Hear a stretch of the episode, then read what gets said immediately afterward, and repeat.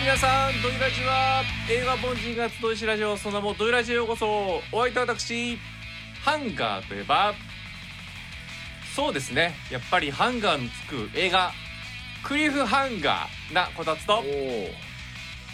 はい、えっ、と、メガデスの曲でですね、あの、日本でも同じマーティ・フリードマンさんが加入した最初のアルバムの超名曲、ハンガー18のおまけと、あのー服をかけるハンガーって結局どの形が一番服にとって優しいのかなと考えてるざっくりスナイダーと。ハンガーといえばスティーブ・マック・イーン監督マイケル・ファスベンダー主演の「ハンガー」な NBK です。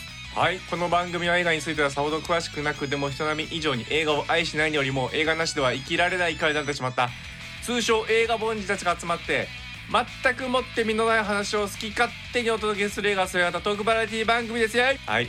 ということで6月7日になりました。えー、6月です。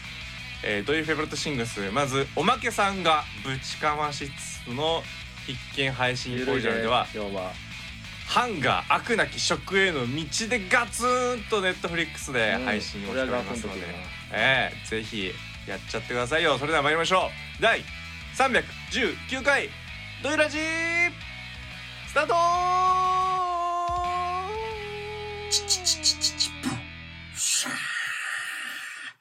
ドイフェイバリットシングス。え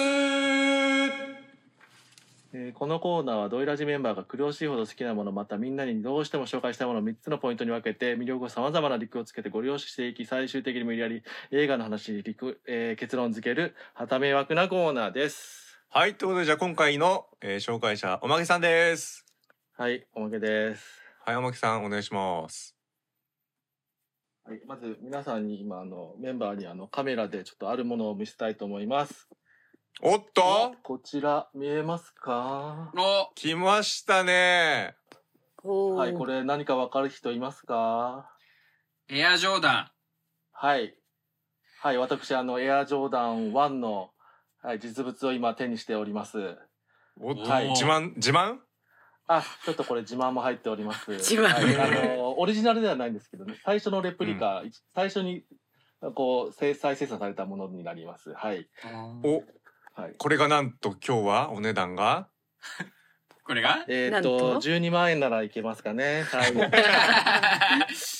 高いなは、はいい。うん、ということでですね、今日はですね、はい、あのー今ね、えっ、と、劇場ではもうそろそろ終わったかな？でも、あの、すぐに1ヶ月後ほどで、あの、アマゾンプライムで、えっ、と、配信も始まりました、あの、映画のエアーね、ありましたね。うんえっ、と、ベン・アフレックさんが監督して、マット・デーモンさんが主演で、あの、これ、どういうのかって言ったら、こう、さっき、あの、皆さんに見せたんですけど、エアージョーダンの1なんですけど、エアージョーダン1が、えー制作されるに至った、えっ、と、お話の映画がありまして、はい。うんまあそういうものもあったので、じゃあ、このタイミングでやろうかということで、はい、あのーはい、私の好きなエアジョーダンの話をしようかなと思っております。へえおおおー。はい。おおまあ、エアジョーダンはで？ですね、あのーうん。まあ、えっ、と、まあ、大体皆さんね、ある程度のこと知ってると思うんですけど、あのいや知らないですあ、知らないですか？靴ですか、はい。靴靴靴ですね。靴ですね。はい。あの、バスケットシューズでございますね。えっ、と、うんはい。えっ、と、マイケル・ジョーダンさんっていうね、偉大なるバスケットプレイヤーの方がいらっしゃいましたけども、はい。えっ、と、その方の、えっ、と、シグネチャーモデルということで、その方に合わせた、えっ、と、その方の名前を付けた、えっ、と、シリーズになっておりますと。いうことですね。で、そそれがどういうふうに、えー、と成り立ちがあったかというのは、その、えーエアーという映画を見ていただければなと思いますので、はい、ぜひ。はい。あのーなかなかこれただ単にマイケル・ジョーダンさんに、あのー作ったっていうだけじゃなくて、結構革命的なことが起きた、しえっ、と、スポーツシューズだということとかも映画でも見るとわかりますので、その辺を見ていただければと思います。はい。ほはい。で、あの、その中でですね、あの、まあ、エアジョーダン、あのまあ、ほぼ毎年のように作られてまして、ううん。えっ、と、今も作られてるみたいなんですよね。今いくつぐらいあるんだっけな？なんか、えー、37モデル？とか書いてあるか、今年の記事で。ってぐらい、はい。だから、あの、もう、あの、引退もされてますけど、引退もされてても作られたりとかうん。してて、あのあとあの過去の、えっと、シリーズとかももう今はもうどんどんどんどん毎年いろんなバリエーションカラーとかあといろんなコラボとかしながら、えっとたくさん出ていてもうなんかもはやあのナイキの1カテゴリーっていうかもう1ブランドとしてすごく大きなものになっておりますね。はい、うん。であの1ブランドっていうところでいくとあのですね。はい今えっとどういうえっとディスコードのチャットに送りました。画像を送りまして出ましたかね皆さんね。えーはいえっとそういうもう1カテゴリーじゃなくてもう一つのブランドになってるっていうところではですねあの今あの皆さんに一つのマークを見せてるんですけどもあの、はい。特徴的な、はい、これジャンプマンという名前がついたマークなんですけども、まあ、マイケル・ジョーダンさんがですねあのボールを持ってこう高くあの足開きながらあの飛んでいる、えー、とマークがあるあるんですけど有名な。これなんかもう、あの靴とかシューズとか関係なくですね いろんなもう、えー、と服とか帽子とかいろんなものにもついていてあのもはやなんかマイケル・ジョーダンだって知らずともエア・ジョーダンのマークと知らずともここのマーク知ってるって人も多いぐらいに今なってるなっていうぐらいの、はい、そういうあのものになってると思います。はい、うん。はい、うん。でですね。そうですね。うんはい、そういう中で、えー、と37あのバスケットシューズだけでもバス37個出てるみたいで、はいあのうん。そういう中であのおまけが特に好きな好きなやつを3つ紹介したなと思います。はい。はい、ということでじゃあおまけ的エアジョーダンで好きなやつ一つ目。はい、えー、とまず好きなやつはですねエアジョーダン2になります。よいしょ。2はい。うん。2作目ですね。えーこちらですね、うん。えーっと、えーさっきの、えーっと、おまけが画像で見せたりとか皆さんにしたやつはエアジョーダン1なんですけども、あまあまあ、ちなみにはエアジョーダン1なんかはですね、えーっと、最近の映画だと、それこそですね、スラムダンクの映画で、えー桜木花道さんが履いてたりとか、あとうん。あの、結構話題になったのがあれですね、スパイダーバースで、はい、はい。あの、主人公のマイルス君が履いてたっていうね、あの、スパイダーマンの格好してても、エアジョーダン履いてると。いう感じで、うん。いうあの壁登りやすいもんね。そうですね。うん。エアジョーダンね。うん。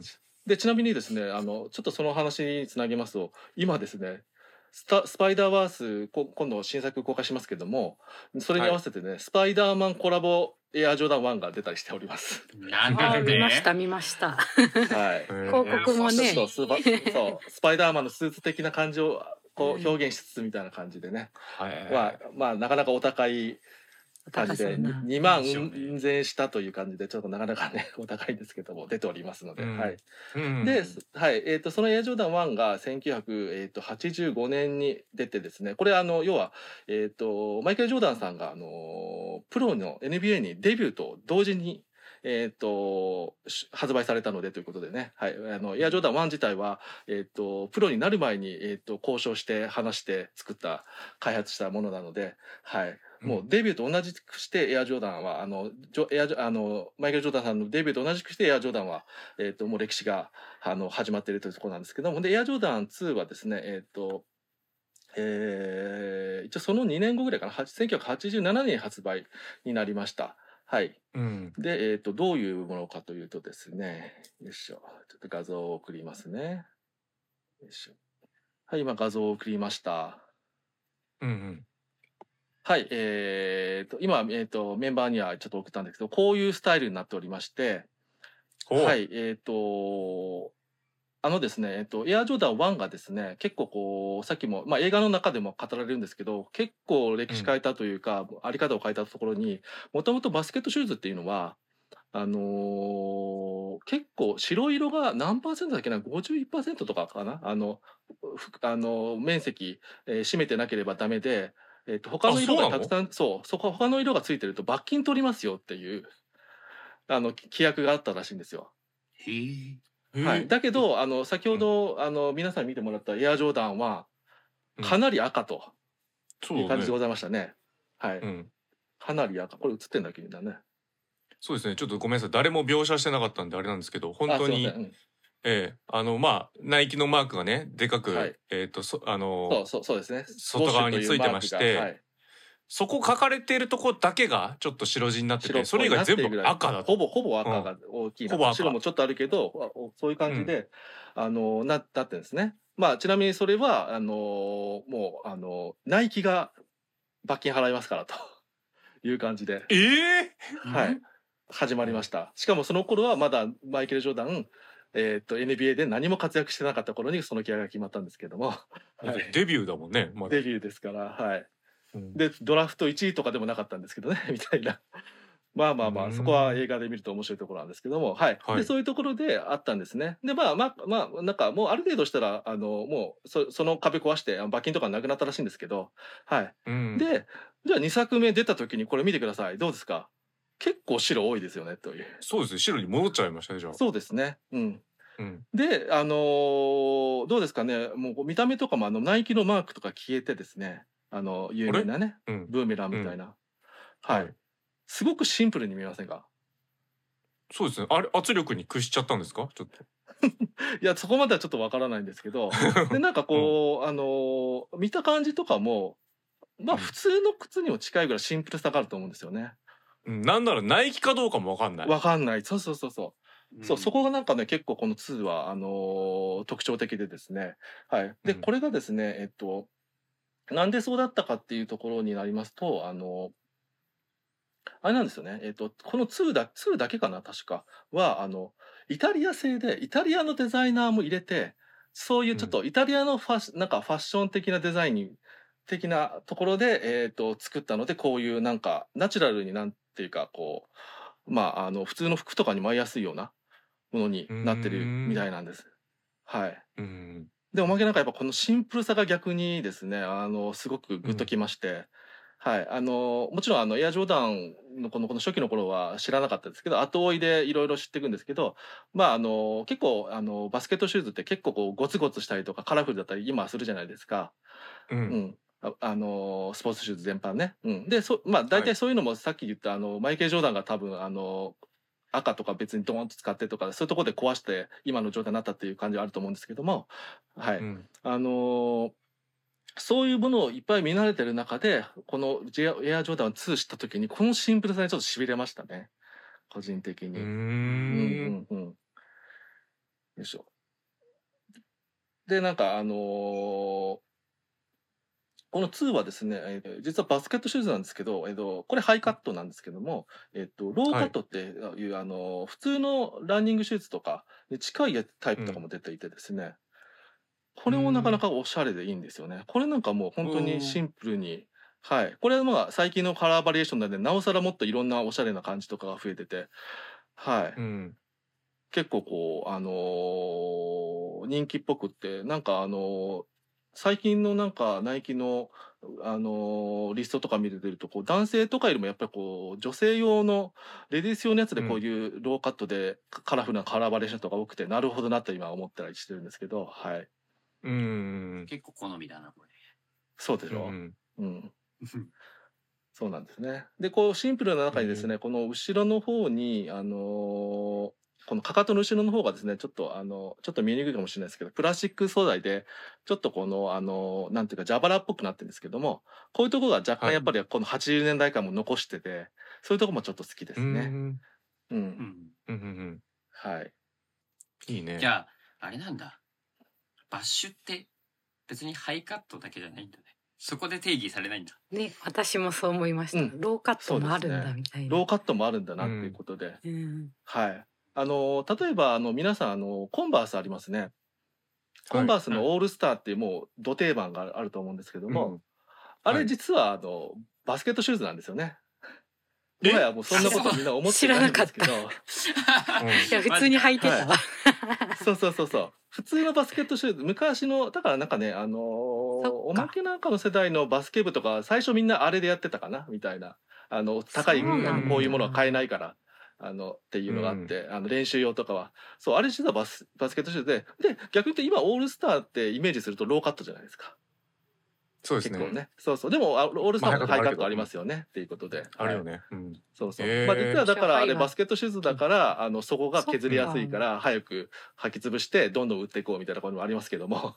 はい、うんということで、はい、結構こう、そう、あのーエアジョーダンシリーズ全部が、あの、この、なんだっけ、ハイカット、ローカットとかで、えっと、出してるわけじゃないんですけど、あの、たまにある中で結構このローカットがデザインいいっていうところもちょっと特徴で好きですね、という感じでございます。うん。はい。へえこれ面白いね。うん。うん。やっぱりもうマーケティングの戦略的にはさだって最初もう絶対あのもう少数のところに向けて作ってるじゃないですか。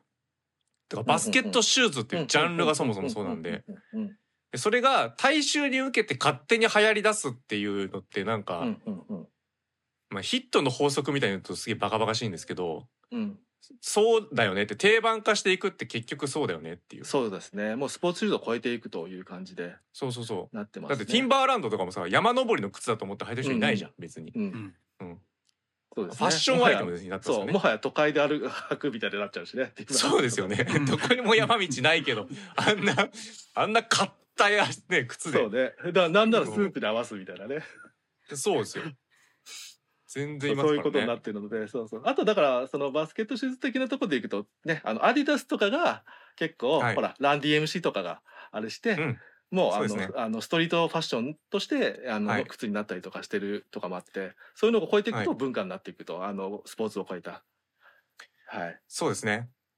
だちょっとごめんなさい。挟むところがねちょっと見つかんないんで今挟んどきますけども、うんはいはい。まあ、ちなみにそういった、まあ、ストリート文化がね、うん。こうしてまあストリートダンスも生まれてきますわ。うんうんうん。皆さん靴も履きますわ。うん。でジャンプマンはい。ね、おまけさんにこう見せてもらいましたはい。ジャンプマンって皆さんあの片手をね上げてまあダンクしようとしてるマイケル・ジョーダンなんでしょうね。そうですね、うん、はい。のシルエットが載ってるわけですよ。これ逆さにしたらさなるほど。片手でそう逆立ちしてる人に見えますよね。そうですね。うん。このえっ、と技をブレイクダンスではジョーダンって言います。なるほど。なるほどね。はい。へえあそうなんですよ。であの名前名前定着してない頃はナイキって呼ばれてたんで、なるほどね。あ。ええへえ。だから足もナイキのマークみたいにしなきゃいけないのって最初ね混乱があったんですけどうん。そうじゃないと。今ジャンプマン見て思いました。あ面白いですね。ジョーダンこっから来てんだって、うん。うん。ええ思いましたね。なるほど。皆さんやここいいそういうの。ですね。はい。ちなみにこのエアジョーダン2の頃はですね、見てもらうと分かる通り、まだジャンプマンロゴがないんですね。あれ？あ本当だ、はい。正正面になんないからとかじゃなくてないそうじゃないんです。はい。あの、この1と2はまだそれがなくて、あの、うん。ウィングマン、んあ、んウィングマン？ウィングじゃ、じゃ、じゃウィングロゴっていう、あのーなんか、羽、羽、バスケットボールに、これ見えるかな？バスケットボールの周りに羽がついてるみたいなマークが、はい。これ正面が、この画像がね、正面にどここのベロのとこについてるんですけども、うん。へえそう、その頃まだで。で、ちなみにこのジャンプマンのマークがつくのが確か次の3だったかなという感じになります。おーはい。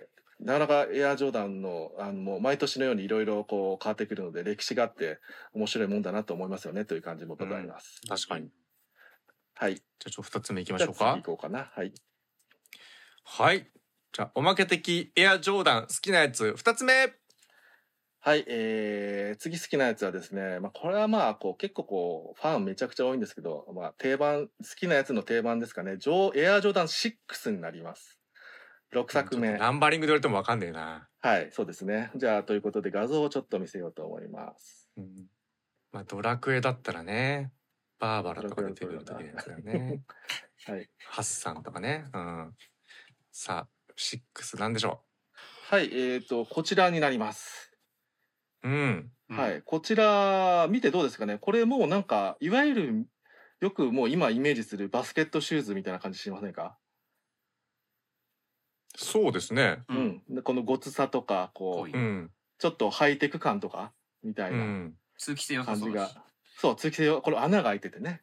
はい。っ本当だていう感じなんでございますけども、はい、こちら、あのー結構多分人気なんでございますけども、こちらはですね、えーっと、例えばですね、どういうところのエピソードがあるかというとですね、あのーなんだっけ、えっと、それも、あの、また、またスラムダンクの話なんですけども、多分漫画とかアニメ、アニメも、アニメ見てないんですけど、アニメもそうなのかなと思うんですけど、あのースラムダンクで、えー桜木花道が最初に、あのー履いたのがエアジョーダン6になってますね。こちら。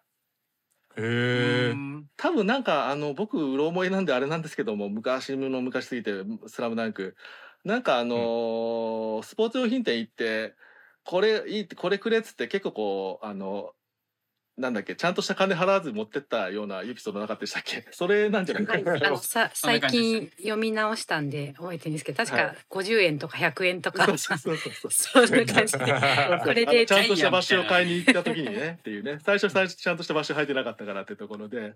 なるほど、はい。はい。それが多分こちらになります。はい。うん。うん。うん。えー、とあとですねえっ、とあのー映画のですねあのーティム・バートンのバットマンあるじゃないですか。はい。はい。ティム・バートンのバットマンのバットマン・リターンズのバットマンの履くブーツですね。靴。うん。こちらのブーツのベースがこちらになこのエアジョーダン6になっておりますと。ベース？はい、実は。はい。多分全く同じもの入ってないと思うんですけどこれをベースにああのー映画用のあのバットマンのスーツのあのブーツを作ったみたいです。あーなるほど。硬い感じになってるから、そうそうそうん、ごつごついね感じ。うごつい感じでね。これだから真っ黒いやつだとなおさらそんな風に見えるかなって感じがありつつでで黒い、うん。うんおーおーおう言いましたね。はい。こういう黒いタイプのやつでこれバットマンの足元こうなってたというものになっておりまして、へえ、はい。カジュアル。ね。これはくすぐるなそう。これやっぱりもう本当にねあのーもうシンプルにかっこいいなと見たまんま。なんかちょっと若干 SF 的でもあるし雰囲気、うんやっぱりそういう。はい。あとはなんかあのー若干おしゃれだなと思うのはあのこのつま先とかが普通なんかつま先のところのあの車のあのバンパーじゃないけどつま先のところにねうん。こうつま先ガードとかついてるんですけどこれいいなんかもうくるっとなんかもう一体化しててそういうところとかもなんかこうおしゃれだなとか思ったりとかして。ちょっと好きですね。うん。おうで、あ、あとですね、ちなみにエアジョーダンのエアーって、あの、もちろんあの、ジョーダンさんがあの滞空時間長くてそれになぞらえたエアーもあるんですけどもあのナイキのあの技術でねクッションの技術でエアーシステムってあるんですけども、はいうんそれが入っていましてであのさっきのあの見たあのエアジョーダン2とかあと1とかはえっ、となんだろうそのソールというあの靴底のところに埋め込まれてるので見えないんですけどあのこちらの6とかはですねあのこの窓があって、まあ、ビジブルエアって言って見えるエアーというところがちょっとあったりとかで、うん。この頃はあの結構こうこういうのを売りにしててですねあのナイキさんもあのあのえーそうですね、えー、とエアジョーダン3あたりかなからだと思うんですけどこういう見見えるようにしてあとあのエアーマックスっていうあのランニングシューズございますね。ちょっとはいはいはい。名前だけ、うん。あのあれもシリーズずっと続いてるんですけどあれとかが出た時にそのエアーがマックスありますってエアーが入ってますって見せるのにこういうあの見見えるエアーとかが、えー、と出てきまして、あのーこうやって、あのちゃんとエアー入ってるよっていうような見せる感じになっております。はい、そういうのも特徴ですね。なるほどね。はい。ちょっと社会問題になりましたもんねエアマックス狩りエアとかねマックスはね、エアマックス狩りというね、あの悪い意ま味で、ね。はいありましたけどもと。桜木花道みたいなそう そうね人にか履いてる人が取られちゃうっていうね。そうね、はい。うんあれはなんかちょっとね、ちょっと本当に犯罪でしたからね、もはや。犯罪です。はい。うんでですね、あのこのエアジョーダン6なんですけど、今見たのが基本のあのカラーバリエーションなんですね。はい。うんあちなみにですね、あのエアジョーダンさん。あのエアジョーダンさんって言い方変ですけどあのマイケル・ジョーダンさん、うんあのシカゴブルズというねチームに所属してましてそこのチームカラーが赤とか黒だったんですよね。なので、えっとと、はい。なので、エアジョーダンっていうのは基本的に最初に作られる、えっと、モデル、あの、カラーバリエーションは、あの、そういう赤とか黒が入ったモデルをまずベースで作るんですね。赤とか黒とか、まあ、あと白ベースのとか。はい。で、そういう中で、あのー最初じゃない、最初にそういうのが売れてから、あの、他のカラーバリエーションもどんどん増えていくんですけども、で、今はもう本当にね、さっきも言ったように、毎年のように、えっ、と、カラーバリエーションたくさんいろいろ出てるので、もはやなんかもう、あの、いろんなものがありすぎてるんですけど、あのーうん。出てた当時は、まあ、あの、カラーバリエーションの、あのー範囲がもっと狭かったんですけどね、あの、ベーシックなのと、うん。もう、あと、い一色二色ぐらい出てたって中で、で、えっ、と、この、6はですね、やっぱりね、この、あの、ベーシックな色じゃなくてね、あの、すごく有名な特徴的な色のやつがありまして、うんはい、こちらちょっと見せたいと思います。はい。ということで、こちら、えっ、と、ちょっとこう特徴的な色使いで、あの、カーマイン、えー柄って言われてるんですけども、はい。こう、見てください。この、あの、なん、あの、こう、白と、この赤、赤っていうか、エンジなんですよね。どっちかって言ったら。はい。うんはい。で、えっ、と、こう、色をですね、あの、ブロックごとに、えっ、と、はっきり色を分けていて、あ、実はこんな、あの、構造だったんだって、はっしっかりもう分かるような形だし、この配色自体がかっこいいなという感じです。すごく好きな、はい、あのエアジョーダン6の色になっております。これはもうさすねう、うん、もうスパイダーマンっぽいですよこれもそうね、もはやね。そうですね、この穴開きの雰囲気とかもね。うんはい。いや、これ本当一時期ね、すごく探したんですけどね、あの、ハマってた頃、もう全然見つからなかったですね、やっぱへえり。はい。持ってないんだでじゃあ持ってないです。あいやそうですね。エアジョーダンもたくさん持ってるわけではございませんので、私も。はい。うんいくつか持ってるぐらいですのでね。はい。で、ちなみにですね、このエアジョーダン1、あ、6? エアジョーダン1、あ、ごめんなさい。エアジョーダン6の、えーこれ1991年発売ということで、そのシリーズ、あ、し、あ、ごめん、そのシーズンですね。えーエアジョーダン、あ、ええっと、ごめん、マイケル・ジョーダンさん入って、シカゴブルーズ初優勝した年になってますね。初優勝の、時に履いてた靴というところでも結構、えー注目度が高いというなっておりますね。はい。へえうんそうですね。今もし復刻したら欲しいなとか思いつつ、こういうのはすぐ売れちゃうみたいなんですね。っていう感じで。高いし。うんはい。ということで、6でございました。はいさあということでじゃあ次行きましょうおまけ的エアジョーダン好きなやつ3つ目はい。えー、こちらですね。エアジョーダン、えー、11、11ですね。おおおはい。で、えー、っと、画像を出して、画像をま そうですね。あのーエアジョーダン好きじゃないとナンバリングではイメージはできないので、はい。はいまあ、そのこと言いながら私もあのもうもはや最近のあのやつは全然わからないですけど番号言われても。はい。よいしょう。ん。常にこうナンバリングがついてるんですか？みたいな感じはあるみたい正規のやつはみたいな？そうそうですね。でちょっとあ正のーなんだろうスピンオフ的なやつは違う名前ついてたりとかしてるらしいんですけど。うん。はい。うん。で、えー少々お待ちください。はいいきます。これですね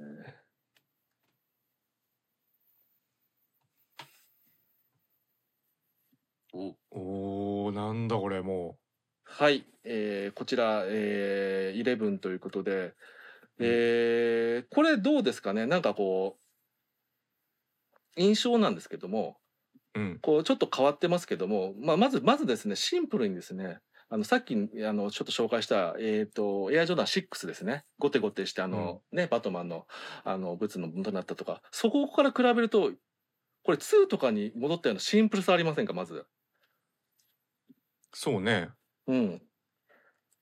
これですね、あのーなぜこうなったかというとですね、あの、これ、えっ、と、え、えっ、と、マイケル・ジョーダンさんからリクエストで、えっ、と、フォーマルシューズのようなシンプルな、あのーエアジョーダンを作ってほしいというリクエストがあったので、はい、うんあの、こういうような、あの、新しいスタイルのものが、えー出てきました。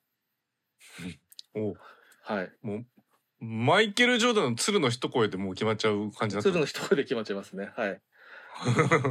そうですね。あの、その、あの、その前までは、あ、一個、そあの、一つ前がですね、ちょっとあの、マイケル・ジョーダンさん、一回ちょっと、あの、ジョーダン10の頃ですね、一回あの、NBA 一旦引退してるんですね。そああの時は、野球行ったところはいですかね野球行った時、野球行った時の靴があるんですけど、野球にも、の靴にも見えるような、みたいなのあるんですけど、あの、うん。そういう時はあのあれだったんですけどその前とかまではあのもうちょっとさっきの6の流れでやっぱ6のあの感じでやっぱあのバスケットシューズって全体変わったんで多分。あの、うん。他のメーカーも含めてああいうあのいわゆるあのなんだっけハイテクあのバスケットシューズみたいなベースでそういうもののベースになったのであの結構やっぱかっこいいなみたいなやつが多かったんですけど、うん。ここでなんかこうこういうシンプルなものになってきてしかもこれ面白いのがですねこの、えー、と黒いラインがありますね。あのくるあの靴を丸く覆う下の方に、はいはいはい。こちらがですねあのエナメル素材なんですね。だからテカテカしてるんです。おこれが今までエナメルじゃないのか。そう。そうなんだ。そうなんですよ。はい。で、なんかこう、それまでってやっぱり、あのーあの、革ですね、レザーをベースにしてたりとかが多かったんですけど、ここの靴はですね、あの、こういうエナメル素材使ったりとか、あと、あの、上のアッパーと言われる、あのー靴の甲とかね、周りの、とか、あの、紐のところとかありますけども、その辺はですね、うんあの、えーっと、なんかナイロンメッシュでできていまして、なんかこう、うんでもなんかね、ナイロンでできてるからって、こう、デザインがいいからか、高級感ありますよね、少しなんか。みたいな感じで。結構これ本当に良くてですね、多分、これもね、あの、あの、一般的には一番人気なのかな？きっと。エアジョーダンそうなんだ11っていうのはっていう感じで。やっぱりこれもやっぱり2の時も話したかもしれないですけど、あの、し、あの、ジョーダンさんもフォーマルシューズのようなってことで、あの、普段着と合わせても、こう、しっくりくるみたいな雰囲気があるので、うんやっぱそういうところで人気があるって感じですかね。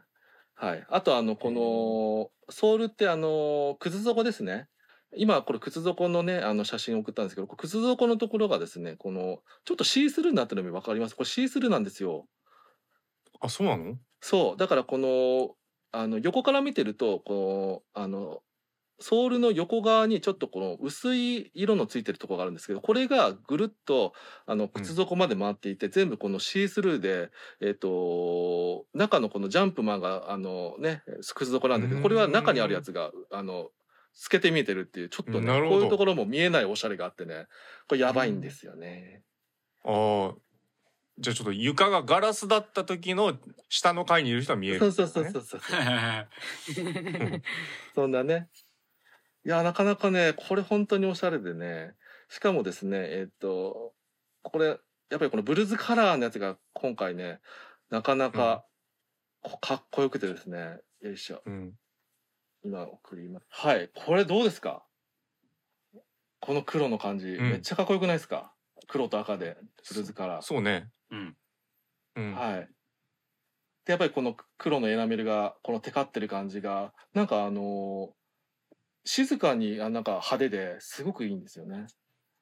ううんん、うんすごくなんかドヤねんって感じはしないんですけど、ドヤ感ないけど、なんかよく見るとめちゃくちゃ引き引きつけられるな、みたいな感じで。うんでもこのカラーのやつとかをまあ、こう、長年探してるんだけど、なかなかやっぱ見つからないですよねっていうところで。ああそうなんですねはい。これは本当に欲しいな。ちょっとお金払ってもいいちょっと欲しいかなと思ったりもしてるんですけども。えーいくらぐらいしちゃうんだろうねいや、そうですね。今だ、正規でも2万5、6千するんですかねっていう感じで、ちょっとなかなかですけどもね。はい。あとですね、あのーもう一個、あの、カラーバリエーションで、えっ、と、好きなカラーバリエーションのものがありまして、うんあのおーおはい、こちら。はい、これ鮮やかな水色、ブルー、と白のものになるんですけども、こちらあのうんノースカロライナブルーっていうタイプのあのカラーバリエーションになりまして、えっ、と、うん要はですね、えっ、とノースカロライナ大学出身なんですね、ジョーダンさんが。そこのチームカラーがこの水色だったらしくって。はい、うんあのそちらに合わせたあのカラーバリエーションになりましてこのやっぱりこのエナメルのところの水色がすごく可愛いんですよね。うんうんそう、異常に可愛いなと。これ本当にこう、なんか、あの、なんだろう。えっと、なんですかね、あの、いろんな服にも合いそうだなと思って、本当これも欲しいんですよね、って感じで。なるほどねちょっとちょっと下げちゃうかもしれないですけど私のあの通ってた高校とかの上の代の世代の上履きはこんな感じでしたよ。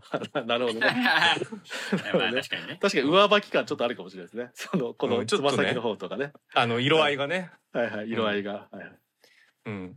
そうですね。で、今、あの、今見せてる画像が、なかなか、あの、ちゃんとした、あちゃんとしか、あの、これ、ローカットの写真で、ちょっと、あの、ハイカットのやつが見つからなくって、あれだったから、なおさらそう見えるかなっていう、ローカットなんで、ともありつつ、はい。のび太くんとか履いてそうですもんねちょっと。そうですね。まあ、そういうファニーさもありつつでドラえもんカラーでもあるしみたいな。確かに。ああ そうねそうね。はい。うん。で、なんかこのロースカロライナ、あのーブルーの、えっと、やつが、まあ、これとかが結構人気でで今だともういろんなあのものにもそういうカラーバリエーション増えてますねそれこそ、ええっとうんエアジョーダン1とかにもあったりとかやっぱりこう爽やかで可愛くていいんですよねって感じではい。うーん。というような感じ。あこれはちなみにまたあのエアがあのさっきですね6の頃はビジブルエアということでエア入ってますせみたいな穴が開いてたりとかうん。したんですけど、もうこの頃はえっ、とまあちょっと前からなんですけど、えっ、とまた逆に隠してですね、そういうドヤ感なくしてエアはもう当然入ってますからということで、はいシンプルな予想になっております。はい。はい。ということで私の好きなエアジョーダンをみんなに見てもらっただけという感じでございました。いやいや。うん。いいですよ。私ちょうど今スピンオフなんですかね。うん。そのジャンプマンえっ、とのマークが入ってる靴を履いてるんですけど、うんうんうんうんうん。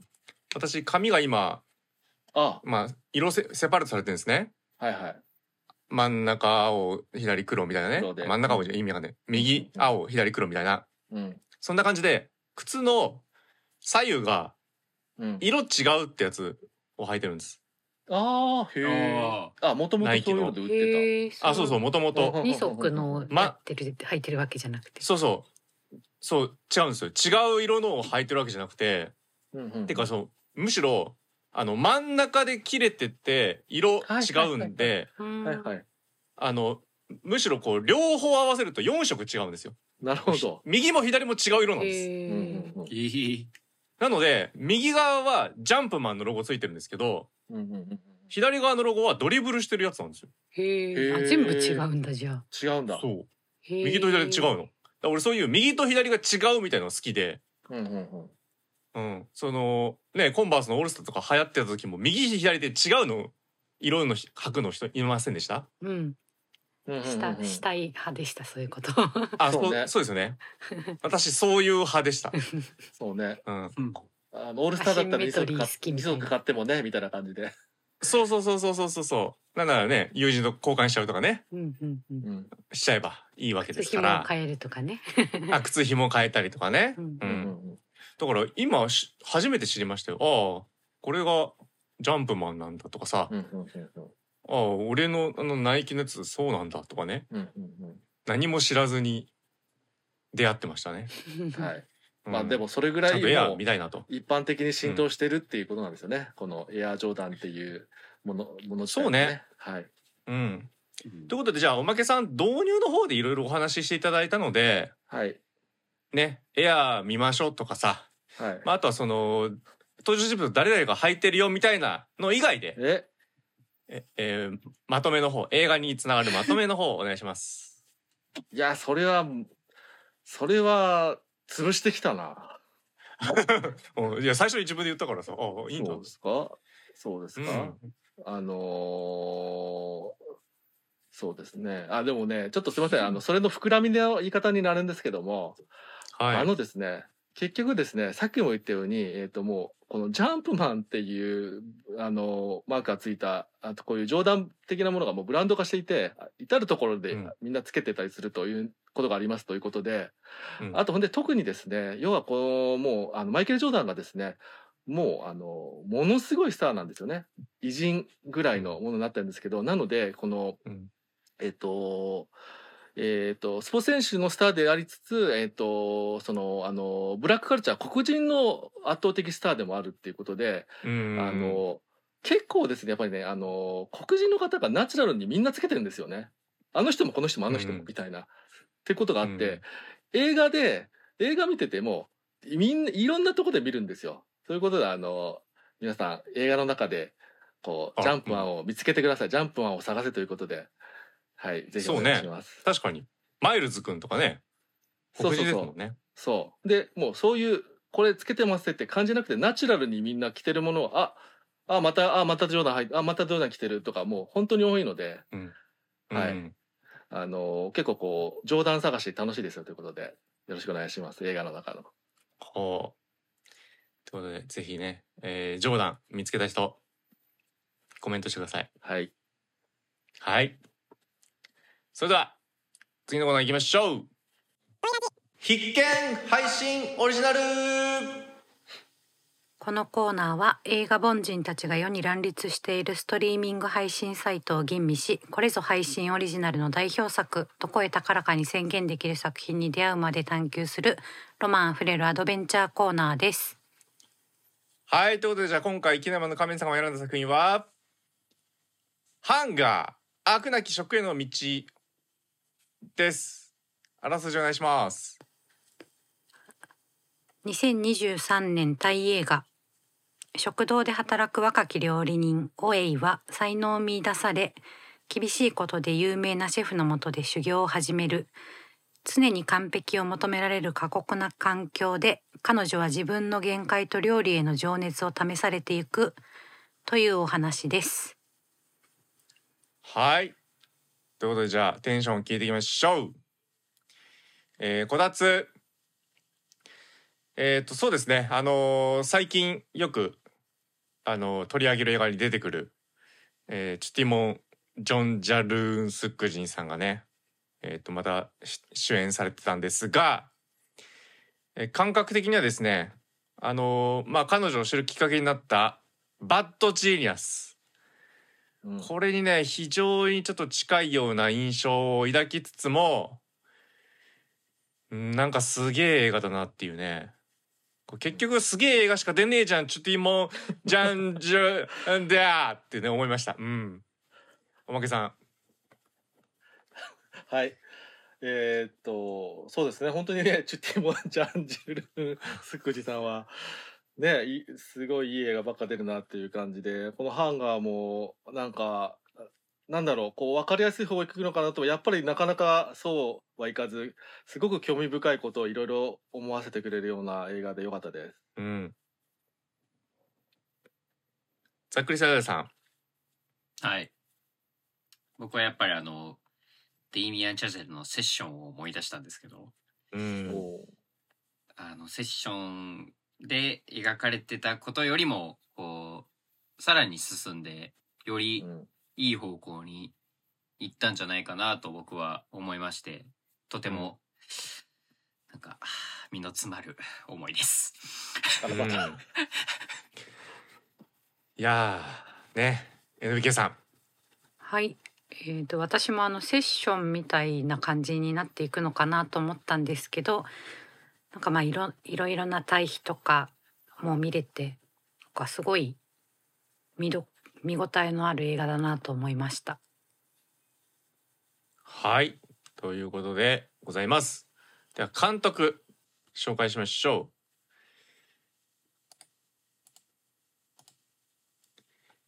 えー、監督シッティシリ・モンコンシリさんです、うんこの方の作品は全然何も知りませんが、えーまあタイのね映画で2013年に公開された「ラストサマーうん」これのですねまあちょっと複数監督クレジットされてるんですがこれはね非常にフィルマークス上では評判が高いです。おーうん。ってな感じですね。そして脚本コンデとジャトゥラン・ラッサミーさん。うん。もいろいろやってますが、えーほぼ知りません。いいですね。うん、知りませんよ。そしてうん出演者、うん、トゥティモン・ジョン・ジャル・スックジンさんなどです。うんさあということでこちらのね作品はですね皆さんのいただいた感想なども紹介しながらですねネタバレ込みでお話ししていきますのでまだ見ていないという方ぜひあの配信されたばかりですかねネットフリックス入ってればもう定額見放題今すぐ見れますんでねぜひそちらを見ていただいてえーまあ、お腹空かせた状態で聞いていただければなと思います。まあそんな食欲がねこうそそるようなお話はしませんけどもね。はい。ということでじゃあよろしくお願いします。ではいただいたメールご紹介しましょう。え NBK さんお願いしますはい。えーいただいたメールご紹介します。ラジオネーム IT アンダーバー K さん。ここまで成り上がりを描く作品になるとは思いませんでした。てっきり師匠にしごかれて立派な料理人になるかと思いきや、ハンガーイコール飢えているということが食欲ではなく、貧富の差が激しい社会でどのように這い上がるかの飢えていることだったのは、経済発展が著しいタイの映画だからなんでしょう。食べることがこんなにもグロテスクなことだったと思わせるようなまずそうな料理が続いた時は思わず再生速度を1.5倍にしてしまいました。しかもその時は主人公を見出す有名なシェフがこれでもかとパワハラをしまくるというスパイス付きでした。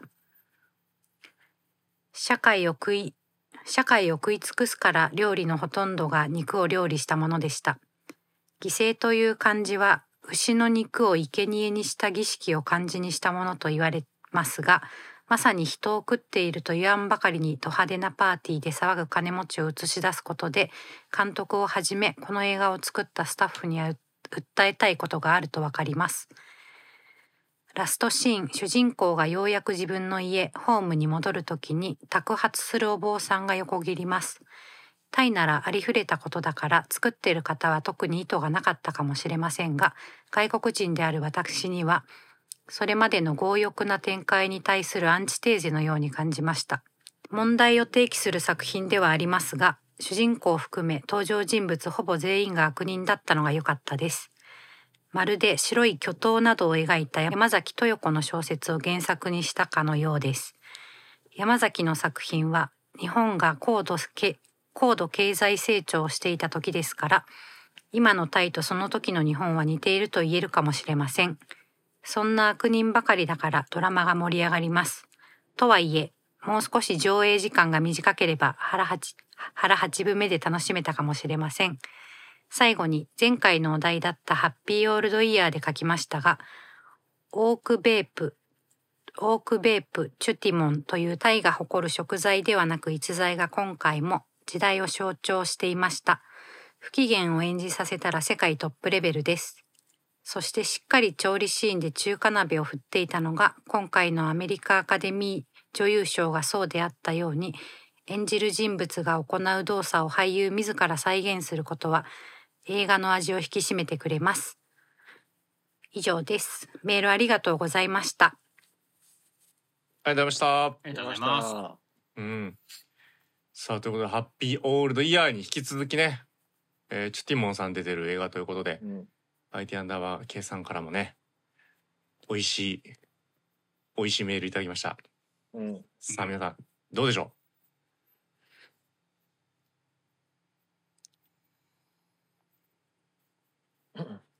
あ NBK ですけど、う。はい。あの、IT アンダーバー K さんが書かれてる、あの、た宅発をするお坊さんが横切るシーンを私は見逃していたんですけど、うん。いらっしゃ、うん。見、見ましたか？いや私も見逃しております。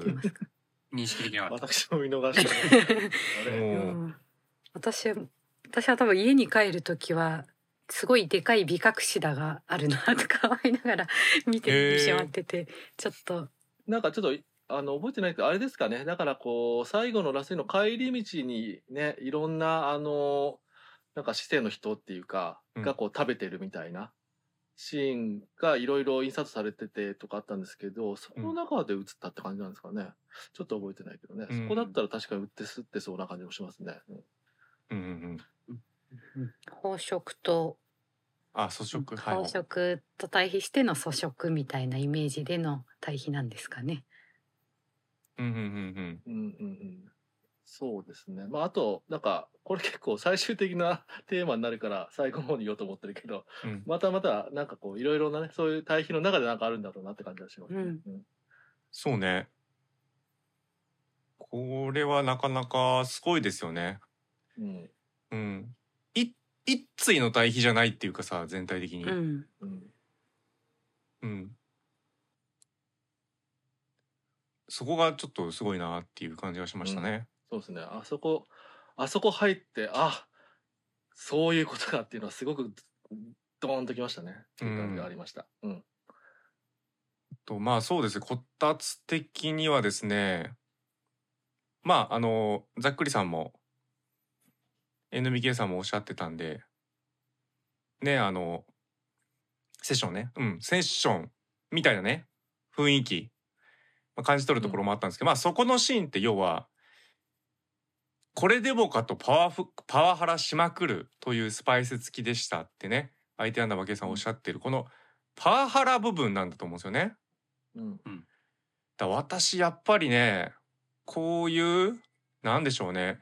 人の上につくみたいなことは絶対しない方がいいなと思うんですけどうん。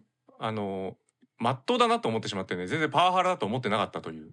ああなるほどそっちか。そうですね。はいはいはいちょっといや全然うん。そう全然っていうかあの言い方はきついんですけど言ってることは真っ当だなって私は思いましたね。そうなんかね、うん。最初から最後までずっと真っ当なんですよ。う んフレッチャーの時はさ、要は求められてることが何なのか分かんなくて、うん。うんうん苛立たせることをしたいのかだからいなんか本当にさ理不尽な怒りに見えるんですよ。早く、ね遅く早く遅くみたいなさ、うんうん。このシェフさん名前忘れましたけどポール？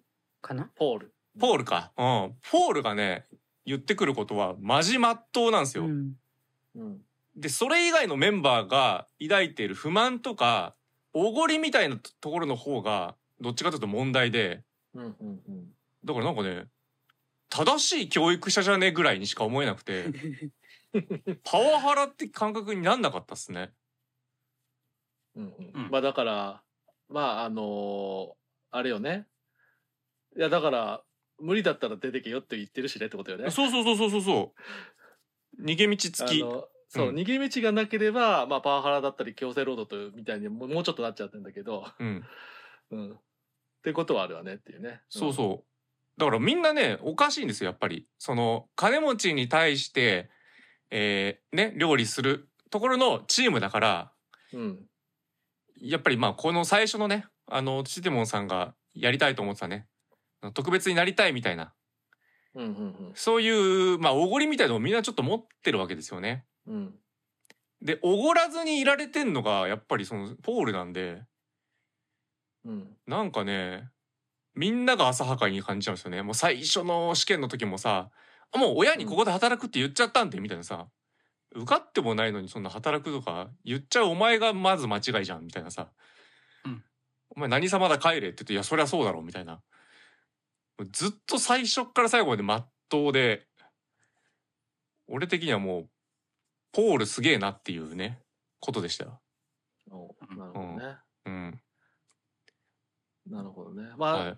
だから、まあでも多少おまけなんかは、とはいえやっぱりおごりもどうしてもでついてくるのかなっていうところは、まあ、うん。結局その、最終的にね、えっ、と、捕まることになった、あの、違法なことまで手出すっていう。うんところまで入っていくのは、まあちょっと、まあポールにもあるだろうなとは思いつつ、でもまあ、なんだろう、そういう、結局そう言って、それってなんかやっぱね、その、権力持つというのがなかなか怖いところで、やはり、うん。なんかやっぱりこのそういうものも自分でね言ってたけどね超えていくんだと。うんいう意識はまああのどう取るかで変わってくるってこともありますよね。そのね。そこまああのそれも当然だという、あの超人は超えていくんだっていうところを法も超えていくんだっていうところもありにすればあのそこもおごりではないのかもしれないしだけど、うん。まあそのそうですね。あのそういう対社会の中での、えー、と両人になるってところに対してそれも超えてもいけお俺なら平気な超えていけるもんねっていうところはおごりにも見えるしとかその辺のバランスはねちょっと入ってたかなとは思いますかね。うん、おおなるほどね。そうそうでなんかその辺とかのその圧倒的な本当のなんか権力的なところを持ってなんかそういう何かああの自分なら大丈夫でちょっと狂っていくっていうかあの、うんところあのせ他から見たらってとこはなんだか最近やってるあのねえー、とケイト・ブランシェットのあのターとかにもちょっと近い何かも感じたりとかしてちょっと面白かったですね。うんへえそうなんですね。うんなるほど。もう私はもう本当に一流一流というかいやもうずっとまっとうだったんでうんうんごめんなさい何にも何にも間違ってないと思ってます私。いややばいですねこれね。だから 違法なもの？はいはいうん食材とか渡されても、いや私は別に関係ないですよってそれはそうだろうって俺は思っちゃったんですけど。うんうんうんうん。すあのシェフなんでね与えられた食材に対して料理をするだけと。うんうん。それうん。まあまあでもほら自分で言っちゃってるからそこはね。あのそういう法とかも超えるんだって。あそれ最後のね。最後はそうそうそうそうあれはうん。あのパワーゲームに負けたところで負け惜しみみたいなじゃないそうそうそうそう。うん。とうとうそういう人間的に弱い部分が出ちゃったなっていうシーンなんでね。うんはいはいはい。そうそうなんですけどでもここれはえっ、とまあバッドジニアスでもそうですよ。そのカンニングするというね、えはいはい倫理的にどうなのみたいなところをえ受け入れるんですか受け入れないんですかっていうところでチティモンさん結構うんうん。うん毎回ねあの真っ当な人間側につくんですよ。そうね。最終的に。だけどそうっていうところが俺毎回こう感じるところで面白いんだけど、ほどね。うん、関係なくないっていう。違法かどうかとかは、うん結構思いますね。だって例えばねバンクシーとかだってさ作品。アーティストですけどみんなアーティストだって認めてますけどやってること違法行為ですからね、うんうん。うん、だ関係ないと思うんですよ私は。なるほど。はい。なのでまあ彼はアーティストだなと思ってます。うんうんうんまあ逆に言ったらある意味のあのー真のアーティストはそういうところを壊すからアーティストだっていうところもあるかみたいなことかな？そうだね。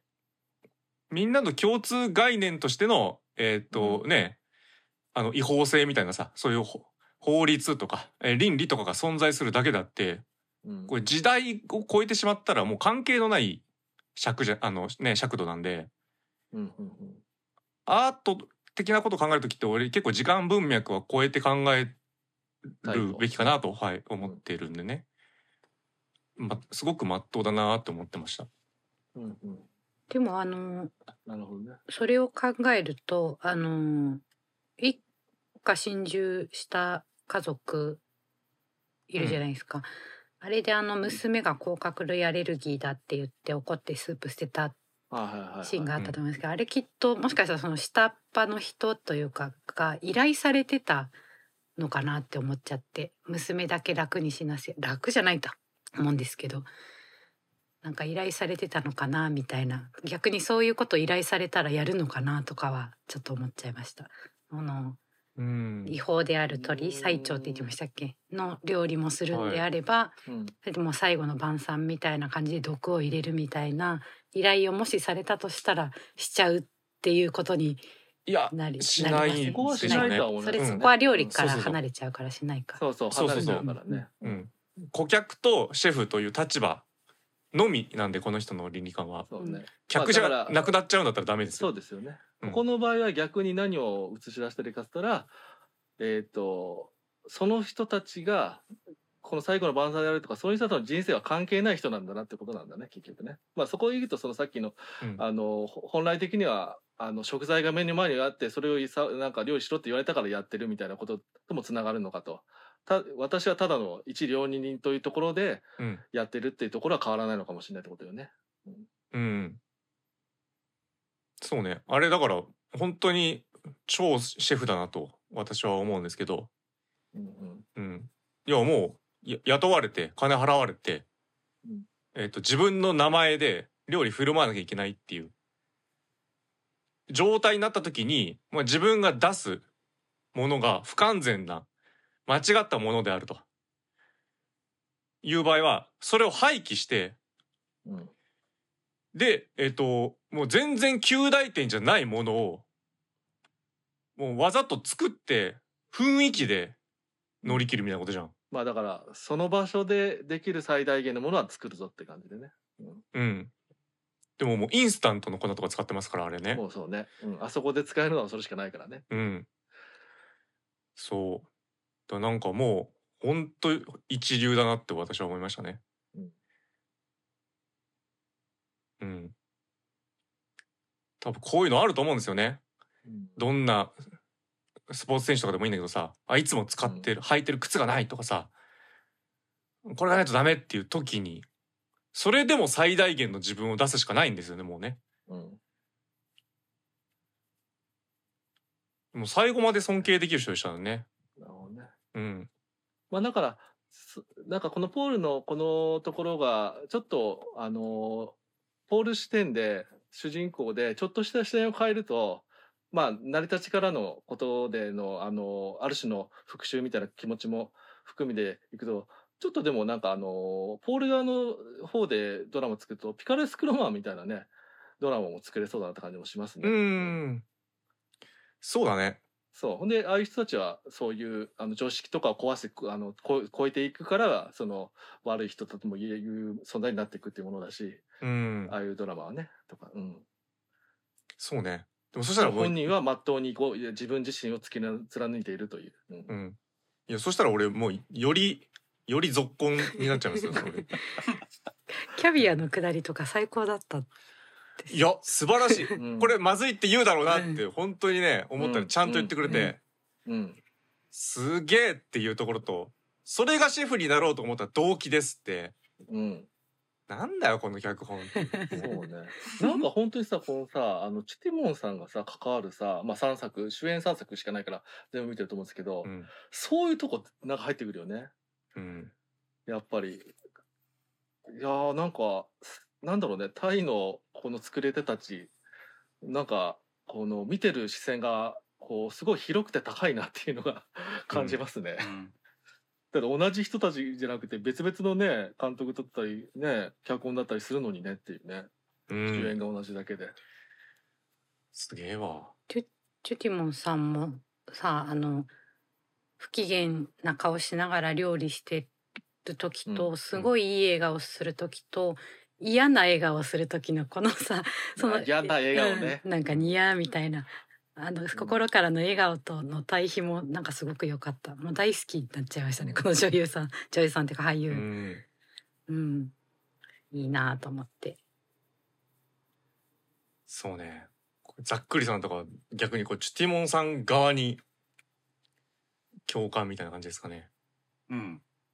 まあ、僕の話はどうでもいいんです よ。どうしたどうしたどうしたんだよみんなで喋ってたんだよ。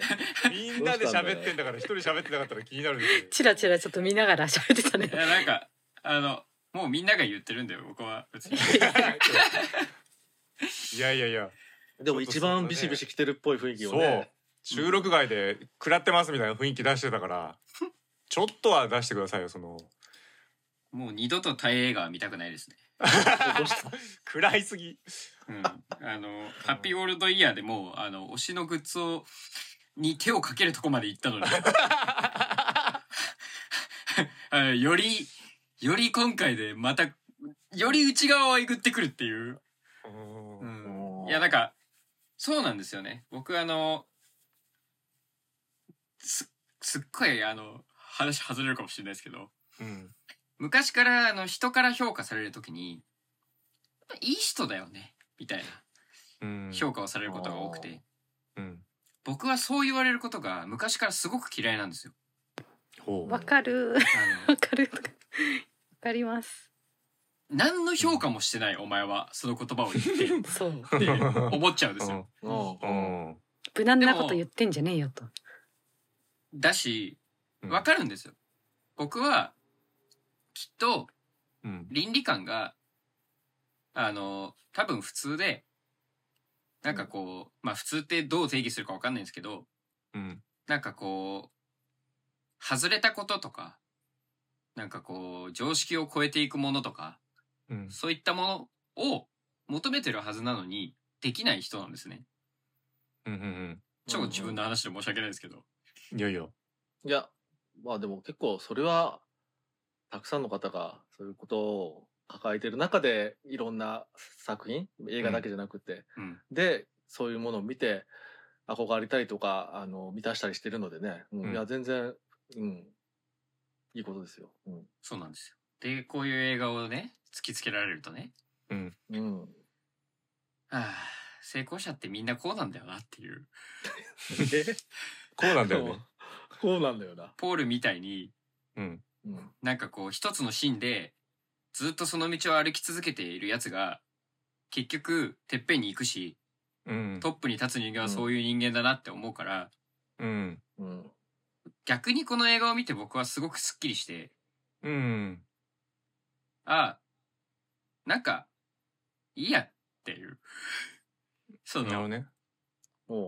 僕が例えばこういう道に進みたいとして進んだ先の道がああいう道ならまあ別に成功者なんかならなくていいやってう。ん逆に思えたから、うんうん。なんかあの主人公が自宅に帰ってきた時にうん。最終的な着地点僕の居場所もここなんだなって思えたなおおうん。すっげえじゃん。もう人生丸ごと映画の中でやってもらったみたいな感じだよね す。ごい本当ね2作連続俺の人生みたいになってねなってる断捨離しろって言われた次。お前は目指せんのかって言ってくるみたいな。ずっと飢えてろみたいな。植えてろうんってね。ねだから植え続けれんのかみたいな。上上ってなんか適度でいいな。ってそうね。そうね。ほんと渇望みたいなね。うん。あそこまでまあいけてる人？だからそれこそハングリー精神と呼ばれるものってまあそういうレベルのことだと思うんだけど、は確かにトップひた走る人の中では、えー非常に多いですよ。数として。う。ん。うん。うん逆に言うとそうなれる人が絶対的に数的に少ないからまあ、うんうんうんそうだよねと大大抵他の人はもういろんなことやりながらとかさうんえー要は犠牲の数を極力抑えたいわけですよね。うんうん。すべて、あの、なぎ払ってでも全然いいですみたいな覚悟あるやつは、人より多く時間を割けるから、そのリソースがね、うん取れるんで、成功もしやすくなる。これは当たり前ですね。うん。じゃない人ももちろんたくさんいるんでね。うんうんうん。まあそういう中でも全然いいと思うんですけど、ただこう、と、あれですよね。その道に、はい、ポーンって放り出された時の感じ？うんは、チュティモンさんめちゃくちゃやってくれてたよね。うんだってあのさ、街でさ、大衆食堂、中華鍋振ってるだけの人ですよ、あの人。そこでまず認められて、ちょっと一回金持ちに料理作りました。で、何回かちょっとやりました。はい、シェフとして、えーあなたの指示で創作してって作ってってくださいっていきなりプロの道ドーンって放り出されるみたいなう。んうんリアルっていうね。だからなんかみんな大衆から見たらさ、まあ同じ感じじゃん。そのポールシェフと、えーチュティモンさんが演じてたなんちゃらさんシェフ、うんまあ同列に見るというかさ、うんなんか背景にまあいろいろやってきて、そんで今があるんでしょうみたいなことを思うけど、こんなもんよ、走ってる人もっていうね。だからなんか結構、勝とうと思ってる人たちと勝負する時のやり方とさ、なんか、いろいろあるよねって思うよね。もう何の話に今、向こうてこうとしてるのか、自分も分かんなくなってるんで、あれですけど、うん。うんすげえ、わた、私も経経験したな、これって思いました、だから。おおそうですかええうんそうそうそう。だまあ、あと、あれですよね。その成功した人がよく見えてしまうっていう、うんうんなんかね、あの、今社会になってますよね、結構ね。うんうん。それはマジ錯覚だということを、全員が気づいた方がいいという 気がしますよね。魅力的に見えるんでね。うんうんうんうん。何かしらの評価を集めたりだとか、うんうん。こう、その他大勢の中の一人でいることに対する息苦しさみたいな、えーなんかあの退屈さみたいのを感じやすいんですけど、うん。うん、そそこにはね、全然違う熾烈な争いとか、全然違う人生のスケールがあるんで、うん。なんかね、錯覚しやすいんですけど、あのね、ねそう、成功の多分ね、定義というか、なんか軸みたいなのいっぱいあるといいですよね。そうね。うん。だからあれじゃないですか？あのーん？最近やったそうそうそあのーなんだっけあれ？えっ、と押し。ラジア書店で言っうん。そうねガーラ君が出してきた押井守さんの勝利の条件ですよね。そうですそうです。でその勝利条件をおのおの違う風に持てばうん。全。然いいよっていう、うん。てかそれが本当は普通。っていうね。そうね。うん。うん。まあだから多分ポールのところはポールのところでもう土俵はあるから、うん。あそこで土俵でやるならそその土俵のルールはいるから、うん。その土俵の中でポールがやってることはいろいろこうきつくてパワハラみたいなこととか違法的なことはあるかもしれないけど、うん。ポールとしてはこの土俵の中でのルールでやってるだけだってことにもなっていると。そこに乗れないんだったらあの出てくしかないよねっていうことにもなると。うまさしくそうですよ。うん。だって何の訓練も受けてないさ素人がいきなり入ってくんだよ。うん。でそれを自分の名でプロですって言って出さなきゃいけないんだからうん。パワハラでも何でもないと私は思っちゃいますね。いややっぱなんか最初の回あのなんだっけえっ、と和牛ね。薄うん。くスライス和牛、はい。あれの要はまああのできるようになってで実際にねあのそのパーティーでやる時のやつで、あそこで一番実は結構リスクっていうか実はドキドキハラハラなんでポールなんじゃないかってことそうだよ。だってあのできるようになりましたって言ったってあの、うん。そのねあの何？えっ、といいつもつかずっとやってた厨房でやるのとああいう会場でやるのとまた空気も変わるし、うん。ああいう中で本当にこいつに やらせていいのかって一番ドキドキハラハラだからね。そう。プレゼンを新人にやらせるってことですもんねあれね。そうそうそうすごいですよね、いやほんとすごい。うん。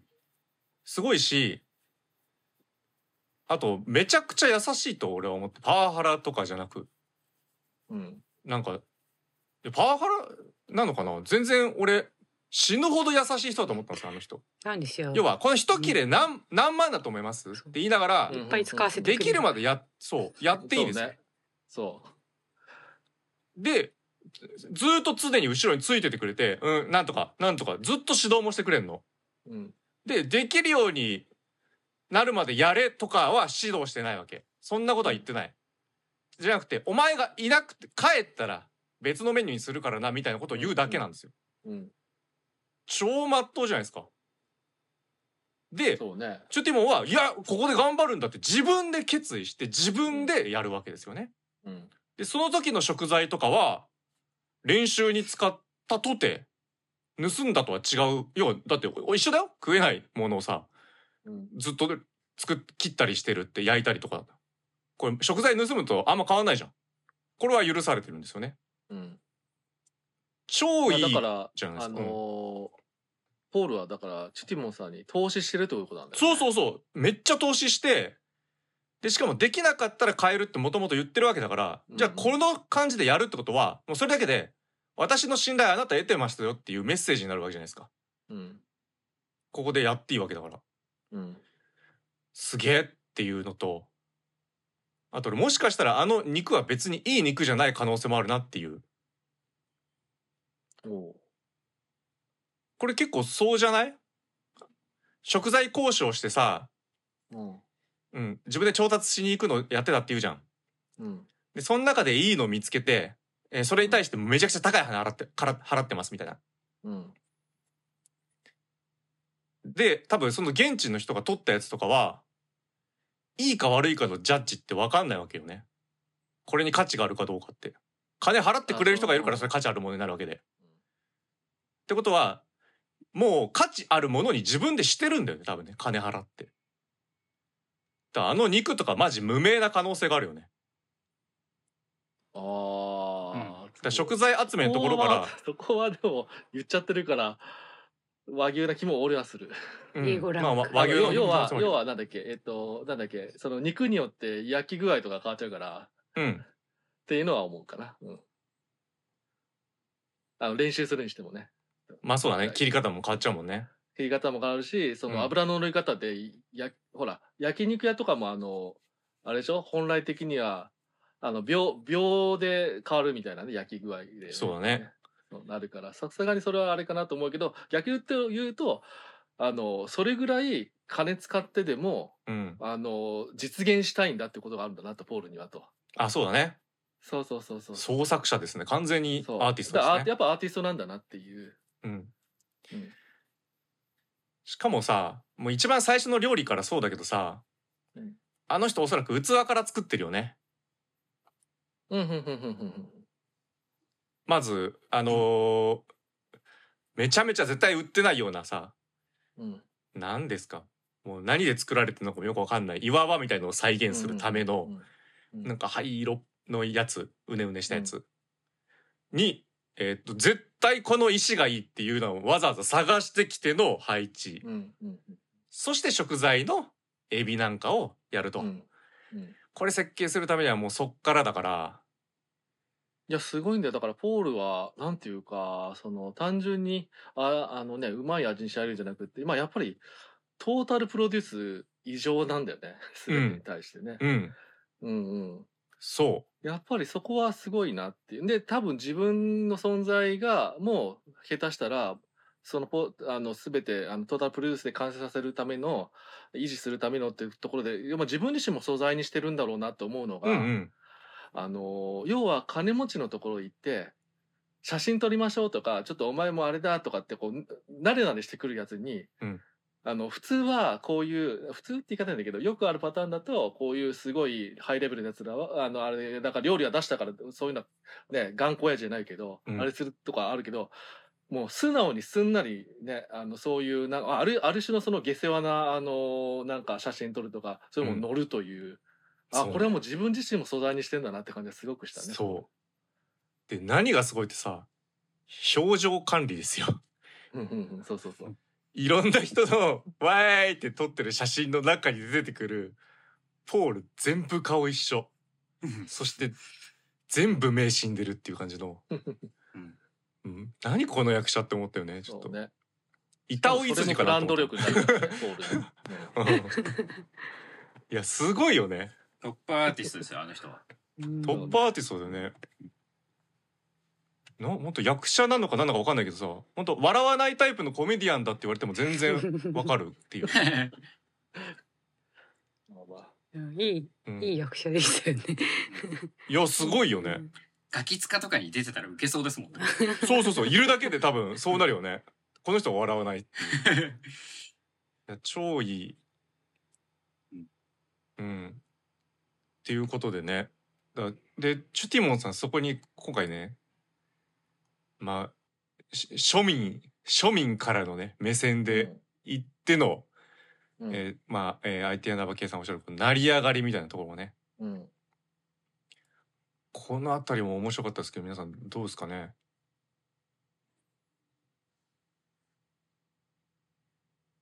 なんかあの前もハッピーオールドイヤーの時も思ったんですけどうんあの脇にいる兄弟か何かわからない存在の人の雰囲気の良さすごくないですか？うん。うん今回もすごいね弟なのかお兄ちゃんなのか近所の友達なのかわかんないみたいな。あれわかんないですよ僕最後まで一応兄弟だったの兄弟が最後まあまで。家にいたもんね。そう最後分かったけど で、。おあの、親父に会いに来いよみたいな雰囲気だったからね、家に帰ってきて。あん時の兄貴と一緒かと思いました。顔も似てねえかみたいな。そうね。なんかあのその本人もあのココンテンツ作りとかしてて。うん。うん。だからあそこにいるポジションの人は自分でやりくりしてる自営のクリエイターみたいな存在みたいなどっちも。うそうね。そうだね。確かに。なんかチュティモンさんとの脇に置いとく人って基本的にもう完成してる人って感じがするねいつも。うんなんか頭からね、うんおそうお尻まで特にさ変わらない。変わらないよね。うん最初からこのポジションで下の人だもんねずっとぶれないうん。ぶれないあと考え方も変わらない。うん変わんない。まあまあそういう話をね、変わらないけどね。うんそうそうそうそう。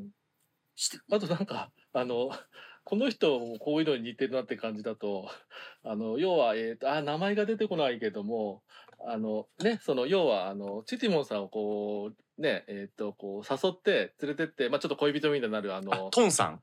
トンさんか。うん。トンさんのあの雰囲気、あの顔のなんか、あの、朴突な雰囲気だけど、なんか一緒に頑張るみたいなのが、はいこ。れもなんかあの、バッドジニアスのあの、あはいはい男の子みたいで、似めってちゃダた。ブルっていうか。似てたね。うしかも、しかもさ、あの、流れもなんかダブルよね。ん。似てる。最終的な。そう。で決別みたいな。そうそう。闇あっちは闇落ちして決別みたいな。いやー近いね。であっちはあっちで何が悪いんだってなるしねみたいな。そう。一緒だなって。いういやそうなんだよ。向こうは向こうでだから勝つためのゲームをね。そうそう。だってあのお前が渇望しろっつったろっつって。うん。お前が言ってることじゃねえかって言ってね。そう。でやっぱり割とまとも的なところに落ち着いていくのがチュティモンっていうそうね。流れですよ。うん。そんで毎回こうなってほしかったのにってねちょっと俺は思そうというやつまでで。もやっセットでぱり、うん。あそうね。うん。でもやっぱりそのそういうなんかまともなところに落ち着くようでやっぱり何かを毎回なんかなんかやっぱりその前のところでもないし下手したらうん。そのなんか今回のポールとかのところからも超えたところになるみたいな感じもするっていうかんあのす落ちに落ち着きになるなって感じもちょっとしてて。ほんでそれもなんかなんだかあの今までの作品にも近いというか。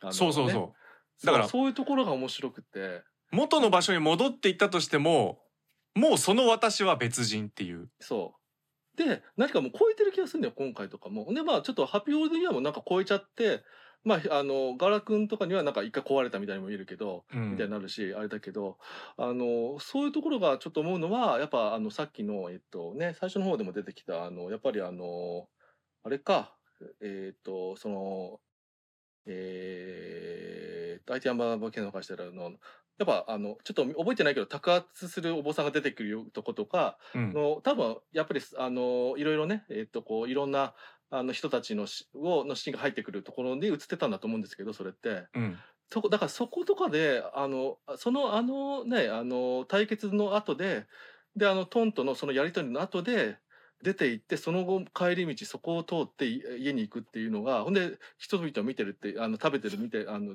ねこう手でなんかこうまあ食べててほんであれってほらあれじゃないですかその例のお兄ちゃんがうん。いやだからあの食べる食べれるもんはなんか生きるために食べてんだからみたいな言ってたよね、前の言っ方でたね。うん。それもすごいうまいうまい伏線になってて面白いなと思うのが、ああそうかっていうかなんかこのハンガー、うん。ハンガーってタイトルねもう渇望するあのっていうこれなんだろうっていうほんで思う時に、うん。あのーなんか一応そのなんだっけあのーねえっ、とポールが作る、えー、と料理自体がもうちょっと異次元に超えてて例えばもう飽食っていうかなんかうまいもんとか食い尽くしてるセレブさえももうあんなこう両手ですねあの使ってくむさぼり掘るぐらい渇望するようなあのものを作るみたいなとこあったんだけど、あの要はあのあのお兄ちゃんのことって実はすごくあの言ってたことって実はあのテーマっていうか真なのかなと思ってうん。あの兄ちゃんはなんかなんとなく言ってるだけなんだけどね。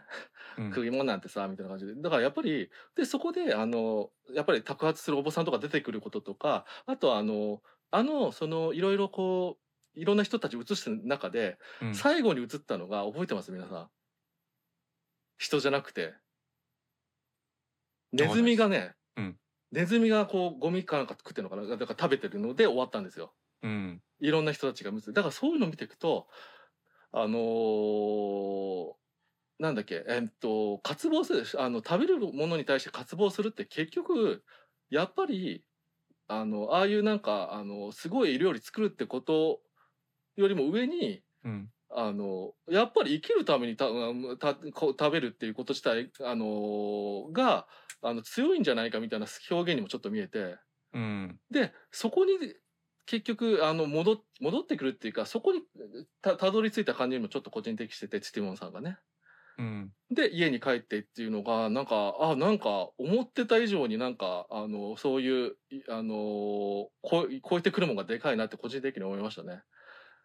うん、なるほどね。でそういう中でほらみんなにほんじゃ作作るって最後ね鍋振るうんですけど、あのほんじゃみんなのなんか好きなね多分まただだっこ麺ですかね。だだっこ麺あれ食べたいですけどね、ちょっとね みたいな感じしますけど、うん。でも作るのかなって感じててあそこって本当はもっと一家だなみたいになるからもっとこうそれこそ優しい笑顔で作ってもいいとこなのにうん。無表情でなんならすんごい目グッとなってるんですよ最後。うん。やっぱりあのなんだろうハッピーオールドイヤーのねあの締めみたいな感じで。うん。なんかちょっとちょっと何か超えてちょっとチティモンさんやばいかもみたいなある意味壊れたかもみたいな目目にもなっててちょっとすごいなと思いましたね、そういう流れであのあのラストのシークエンスつなげてみていくと、うん。まあ壊れたんじゃないですかねやっぱこれも。うん。うんある意味ではね。でもそれって実は何かを超えただけなのかもしれないともちょっと思ってあの逆方向でねポールとはねそうだね。まああのポールのあああいう土俵ではなんかねなかなかいい線ねあのダークコメンで出してううまいことやったと思ったらやっぱりあの、トータルプロデュースで全部あそこもいいですよね。あの場の勝負では結局負けてんですよね、負けてるね。ポールにね。うん。うん。あのでも普通のねあのそういう娯楽映画だったら勝つわけなんだけどそういうことしないくっていうのがうん。やっぱうまいたタイ映画ってなんかこうすごいいいバランスでこんなんって書けんだなって相変わらず思いましたね。まあティモンさんの主演の3作だけど結局、うん、うん。そうね。まあある方向では超えたのかもなって思うけど。だからそのハンガーっていう言葉の持つものをうん、再定義してるなってちょっと思いましたっていう最初にあの映したものからね、うん。そうだね。俺結構だから最後まあうん。むずいねこれ。結構俺超えたんであれば元の位置に戻んないかなって気はして。うん。要は愛がどうとかさ言ってさポールに食わせてた時あったじゃないですか。うんうん。で確認するというかさこの、えーチュティモンさんがまあどんどんシェフとしてねまあいろいろバズって、まあ、どんどん有名になっていくと。いう中で家族とさ、連絡取った時のやり取りっていうのはうん応援してくれないんですよ。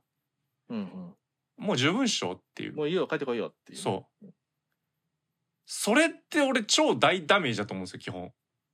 うんうんあ家族応援してくんでんだっていう。うんうんだからこれ要は彼女の中で持ってた真のさ、まあ、ダダっ子弁にね付加されてた愛みたいのはそんなもんねえ動機しかねえっていううんうにポールに言われたことが正しかったっていう感じがしちゃったんですよね私はね。なのでその方向では自分の思ってたの違うわっていう。うんでなんかこの最後のところだけでもなんかまだまだまだまだ食べれるだから結局あのーその言葉通りになったと思うんですよ。テうん。チティモンさんはポールに言われた通りやっぱ愛とかじゃないんですよやっぱりダダっ子面に対しても。うん。だから最後のあの表情でしかももうここでやっていくっつってまた新しい量なんかメニューもみたいなことを言ってたからだからもう戻っもうなんかああのお店あの感じでもう昔みたいにならないんですよきっと。みたいな。うん。そうだね。そうそうそう、うん。そうなんですよ。変えるってことなんですよね。昔ながらのチャーハンじゃなくて違うものを出し、出す可能性もあるっていう感じにそなるかなって思いましたう、うね。んうんだから戻るというよりかは場所場所的には戻ってるけど方向性をうん。変えたみたいな感じ。うんだからなんかこう音楽とかに例えるとじゃあさうん。要はあの貴族たちだけがあのじ自宅に招いて聞けてたみたいなねうん時代がありましたと。だかうんらもうあの大衆に開かれてるもんじゃなかったですようん。からどんどんさえっ、とまあ CD とかできてとかさ。でもう今じゃもうねインターネットでバンバン聞けますよみたいなところ。も大衆まで開かれましたみたいなね。うん。うん、そういう流れがあってのその中である貴族たちだけにとってあ貴族たちだけがえ食べれる料理というものに、まあ、アートえ芸術性が宿り。うん。そしてちょっと権威主義的なものもありますよ、っうんうんうん。ていう中からそれをもう一回落とすっていうね大衆側にうんこのやり方はすごいですよっていううんうんだから多分とだと特別な大衆食堂になるってことよ多分ねこれって。あそうだと思いますよ。でだからその結局本当のハンガーあの渇望っていうのは全員が生きるために食べるってことだから、全ての人のその渇望にあのああのこう何？えっ、と刺激する料理を作っていくんじゃないかなっていう。もうポールは逆に言ったら、うん。あそこまでいけたのは半分はほら復讐じゃないですか。あのあいつらをふれふひあのひれ伏せさせるって自分に対してっていう。はいはいはい。そうそう。だからあの自分の復讐の渇望にしかなってない気がするんですよね。っていう。そこを超えた気がするっていうのがちょっと今話しながら改めて整理できたから自分の中でね。あそうなんだうん。俺どんどん見失ってきてますけど。うん。そうなんだ。俺うん。はそんなみんなにとって食は生きるためだよねみたいなところに落ち着いてないと思ったんですよ。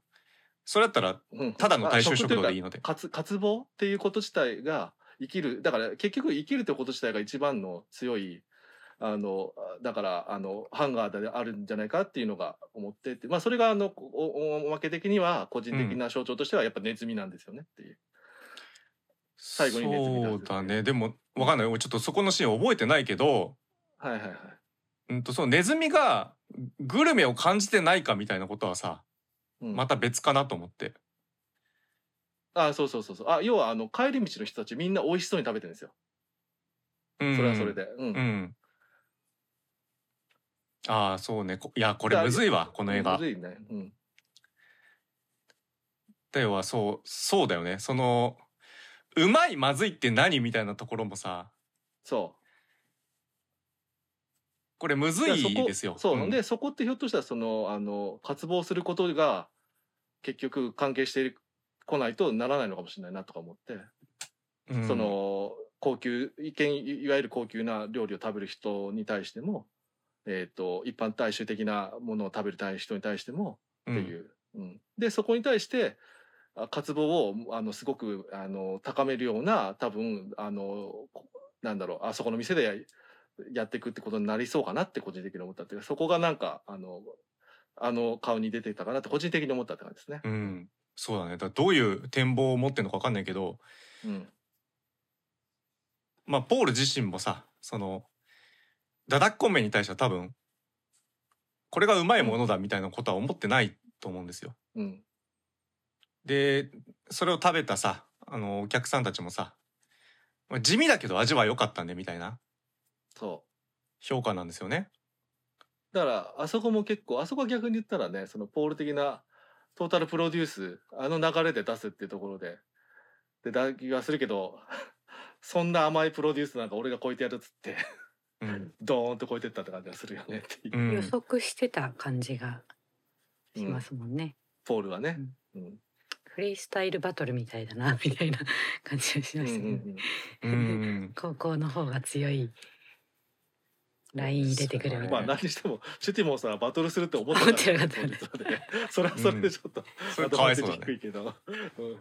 だそれはもうポールあれだよね。なんか対決のバリバリで来てるからね。うん、投資側のねあの人の戦略の駒になってただけだからね。そうね。うんいやポールだな。結局俺ダメだ。ポールを応援してしまうわ。はいはいはい。うん。あいいんじゃないいいと思いますよそれ。は。そう。だ大衆にそその権威みたいのを落としてどうするっていう俺は思っちゃうんで。うんうんうん。うん。なんかやっぱそれその土俵を自分のところに持ってこうみたいな行為は、なんだろうな。いらねえっていうかそれまた別の権威主義が。あそう、うん、そうそうそうそっちだと思ってんだよ。どっちか。だから超えてるっていうか壊れたになるけど、うんそれ超えてんの？要は、うん。あ個人的にはもう食わせるやつ全員をなんかあの自分の下につかせるぐらいの気持ちにというかなんか、うんそうそう。ポールポールは相手が金持ちだけだったのをそうそうそう。もう全人類をひれ伏させさせてやるぐらいの気持ち、もっと上の野望になった何か視点みたいな感じ。視点がね、うん、本人があーなるほど。ねだからマクドナルドみたいなことかなって、うん。ああれはある種ね。ある種ね。あれはもう全人類とは言いませんけどだいぶ多くの人がこう麻薬ぐらいにこうね食べたくなるもんじゃないですか。うんそうですね。そういうだから目指してる方向がポールとは違うっていうだけ。でそれよ。それそれ。あそれ。広くなった気がするというどういきなり入ってきたぞ。どうしたどうしたうん。え？いや結局おねやっぱりねうん。あのいつもとかじゃなくてあの休日に休日だけに週一で食べるマックが一番うまいんですよやっぱり。そうね。そうね。俺はその俺はそのマクドナルドの形を目指したいんです。なるほどねマクドナルドになりたいんだもマクドナルドになりたい。う ああー野望でかくなってでかい。そうだからそう大衆に落としたって思われがちだけど大衆に受けるってことは野望がよりでかいんですよ。きっとね。よより権力を持つってことだよね。そういうことだね。そういうことです。そうだね。だって最終的に一番数で勝つのそこだ、うん。世界的に言っても。そうですよ。金持ちから大金をもらうようわそうりだ。全員から1円ずつもらった方がうん。より入るんですよ。あーいやあいしっくりきました。そういうことですね、うん。なるほど。そうだね。確かに。そう。だから俺はおまけさんの味方であ、うん。最後もうこれは完全に勝利した顔してるなって僕も思いました。あー勝超えたなってうんいう。う、んじゃあもうこれチェーン店作るぞみたいな。そうね。続編だったらもうそうだ。そうだマクドナルド誕生秘話みたいな。そうだ。ことだ、うん。はあ確かにそうだねそうかそうか。だからまあファストファッションとかでもうん。そうだけどさ、うん。まあ、安物でまあ、えーペラッペラでもねなんとかだよって言いながらも結局世を支配してるのはそこですみたいなね。そうね、うん。だってみんなが流行ったらみんながこう渇望してあ群がったわけでしょ？うん。えあのそういうファストファッションだって。みたいなうん。うん。だからこれやっぱさそう生きるためになん。ちゃらではあったんだけど割とその嗜好品としてのうん。見せ方みたいのも食に対してすごいしてるじゃないですか。ポールのはもう完全にドラッグ描写ですからあんなの。はいはい。でみんながいい顔して食べてるっていうのってはいドラッグ描写ですよもまあそうね。でもそういうようなもんだよねっていうことなんだよね。う。そうそうそう。だからやっぱ生きるために食ってるは俺やっぱ欺瞞だと思いますよやっぱ。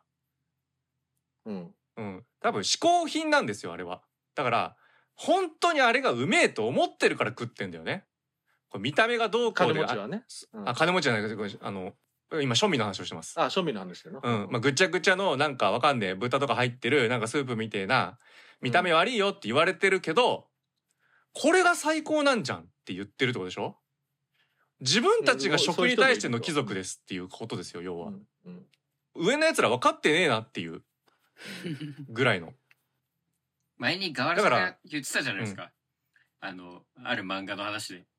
うん。あいつらは情報を食ってるんだって、うん。それに近くて。うんうんうん。やっぱポールが出してるものだからこそ高いお金を払って価値があるものと定義して食ってるわけで。うん。うん。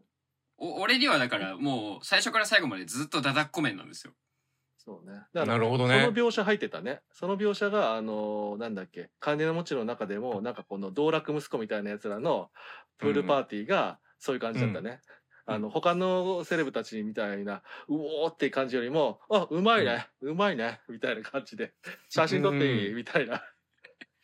感じだったから。なるほどね。ここだな。そこそこの描写のねそのが今あのねざっくりくが言ったところね、うん。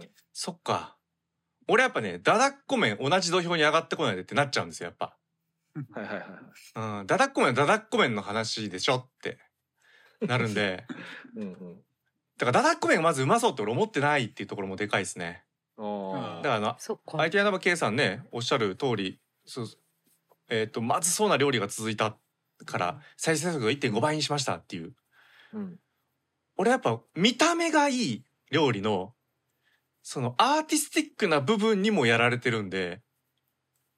だからそのアティアダバーサキさんが言ってるまずそうな料理の方ねそう。ちですよねきっとね。うん。見た目が最高っていう、いやあれでもすごいよね。あの説得力を出す料理の見た目ってやばくない、そう。だって刹那的な芸術じゃないですか。食べられて終わっちゃうし、うん。うん。測られてるのは味なのに視覚的に訴えかけるっていうめちゃくちゃ難しい分野ですよこれ。あの肉料理のやつの皿のさソース、赤いソース垂らしてパーンパチン。あの血がとかあれやばいよね。あれやばい。でそれ自体がパフォーマンスとしてもアートなんですよ。そうそうそう、うん。やっぱプロデュースすごいんだよね。でもしかもそれを要は喜んでるのが軍関係者っていうのがすごい恐ろしいなって。軍のトップですよね、あの車椅子乗ってたの。それが肉をこう滴りね。血を滴りながら食ってるみたいな、わおみたいな。そう。っていうのを見るっていう。で私だけの。あ要はポールからしたらね。うんうん。自分の作ったえ限られた人数だけが本来はこういうね肩書きとか持ってる人たちがこんなに渇望してこんなにねあのもうだらしなくもうなんか滴らせながら食べてるみたいのを見れるっていう面白さみたいな。うん。もうこの視点に立っちゃってるんで俺。面白いと。だからポールと一緒だよね。ポールと一緒。そういう姿を見るためにあいつらに食わしてやってんだっていう感じそうそうそう。でこれこそがこの料理の意味だって。う、うん、そう、ね、料理にもっと意味があっていいんだと俺は思ったんです。はいはいはいはいだから動機が必要だっていう。そう。なるほど。動機だって言ってんね。そう。でうん。味がいいよねみたいな話は今してないわけ要は。そうねうん。どうでもいい話で。でそこにダダっこ麺来ちゃうとそそっちはそっちで ごめんなさいっていう。だからこれやっぱ、まあ、でもなんか逆に言ったらやっぱりそそのダラッコメン出したのはあのーやっぱりポールっぽい手法というか動機で出してんなって感じはちょっとしたね。個人的にはね、まあそれでも負けたんだけどさらにね。本当ねには適切じゃない表現ししますけどうん。文学とかいう話してる時にうんナロー系の小説の話してるみたいな話なんですよ。うん。まあまあまあまあまあ。なるほどね。そうそうそう。だそっちが面白いって分かってると。それが面白いのは。うん。でもその話今してないっていう。うん。あのこれ全部に置き換えられるんですけど。うん。だからこそ僕は2001年宇宙の旅が作りたいんじゃなくてバックトゥザフューチャーが作りたいんですよ。ほうほうほう。おう。でだからより野望がでかいんですよこんなところで言う話じゃない。こんなところで。いやだからマックいややっぱマックの話になってきてまあね。そうですよね。アーティスティックな方は自分が考えているあの絵を作ればいいんですけど、バックトゥザフューチャーはみんなに受けなきゃいけないから、そうそうそう。難しいんですよね。僕は大衆を支配したいんですよ。支配したいねあやばいよ支配したいって言っねサドスとかより怖えよ俺上流階級を支配するよりも大衆だと。それバンクシーに敵だと見なされるやつだからディズニーとかマックって、そうですね。うんまあ今のはジョークで言いましたけど。まあまあいやいやでもねもういやでも多分そういういろんな人の見方があって、うんだからこそこれ面白いんだと思うんですこの作品、ね、うん。うん、なんかあのダダッコ麺って、あれパッうんパッタイですよね。私パッタイすごい大好物。多分あのあパッタイですね、ひろ平麺のパッタイで、うんで多分あの最初言ってたのがだからあれよね。あの冷蔵庫に入って適当なもんで作ってあるってやつだから、うっんていうね。だからあそこの味になってるってことだよね、あらそうだね。ああれはあの見た目的にちょっとぐちゃってしてるけどあのパッタイ好きなんでめっちゃお腹空きましたって、あ まあ食べたいそうあれ美味しパッタイそうだなって思うあれはね。あーあの麺に染みてんなみたいな。渇望してるもんね。かつ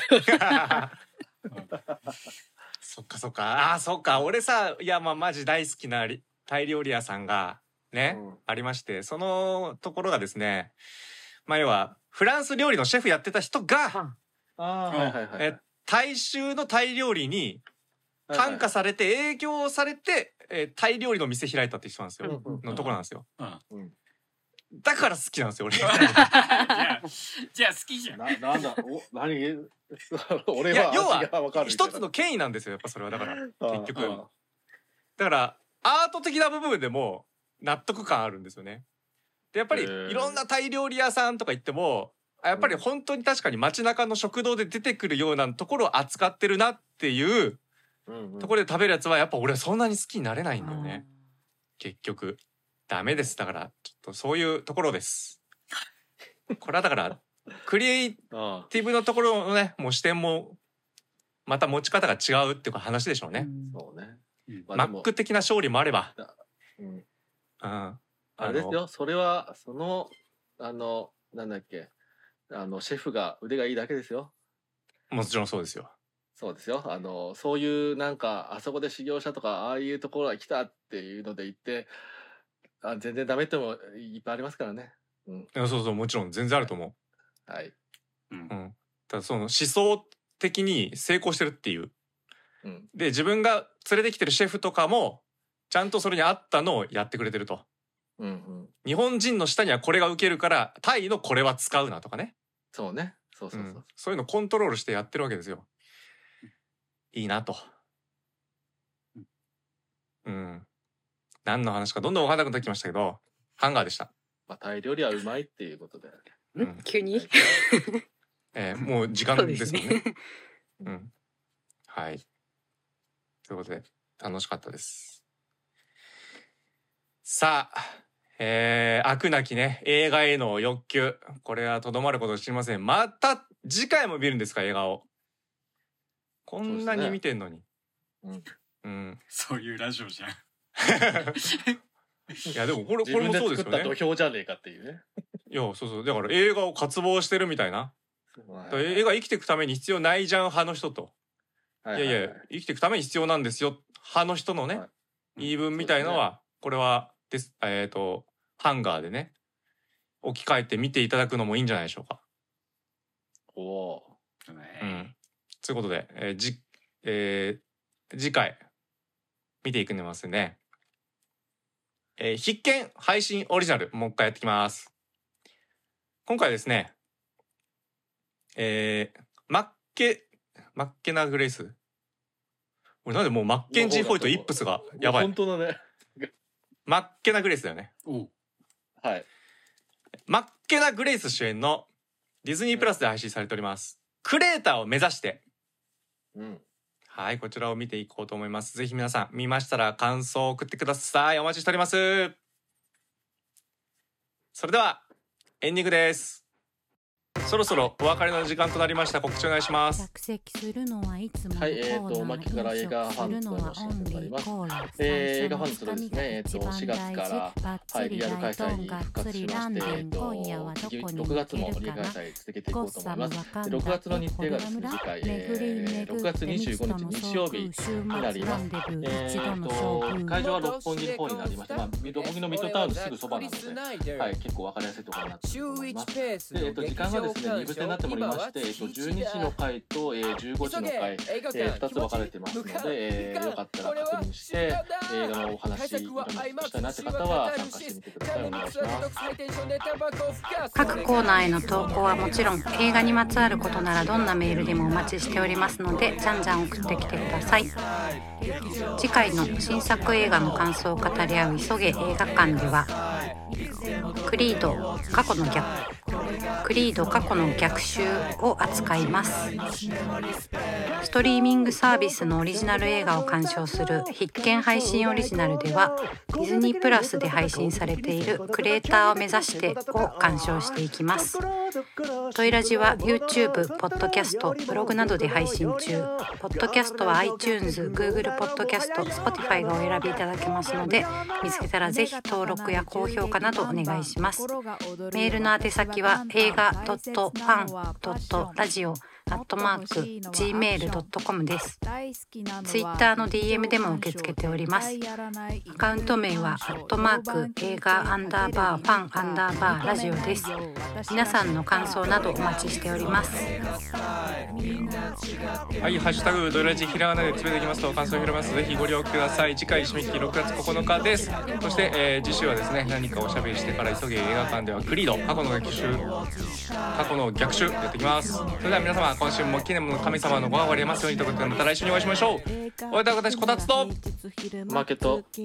ざっくりだだっこスナイダーと NBK でした。またねまたねコップンカー。しっかり聞きたいイギリス英語本物みたいな手合わせるでしょ。よかった NT ね。ライブ字幕が嬉しいスクリー。ン鑑賞ああ今日も寝ちまった10分ばかし見逃した。集中力の問題か。ポップコーン食べ過ぎた。そんなこんなで全ての映画がなんだかんだでミステリー。それでもそこからなんとか挽回とはいえ実はあのシーン見てないってのは内緒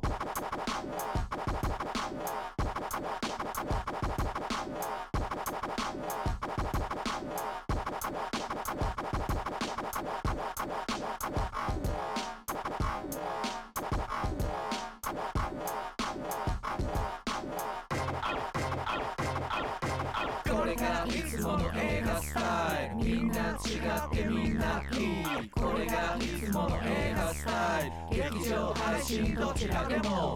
これがいつもの映画スタイル。いつでもどこでもウォッチしたい。これがいつもの映画スタイル。本人なりのシネマリスペこれがいつもの映画スタイル。みんな違ってみんないいこれがいつもの映画スタイル。劇場配信どちらでも。これがいつもの映画スタイル。いつでもどこでも。ウォッチしたいこれがいつもの映画スタイル。本人なりのシネマリスペ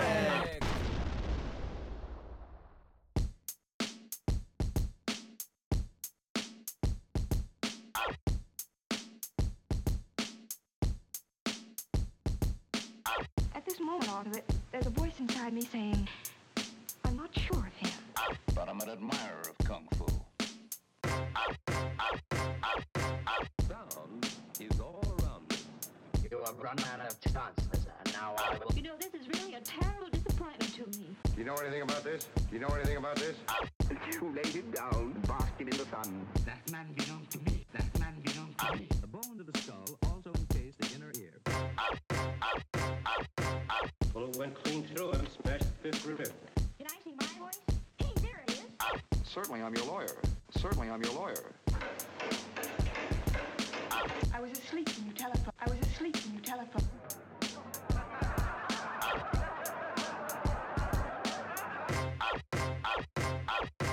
You should not go looking for trouble in your condition.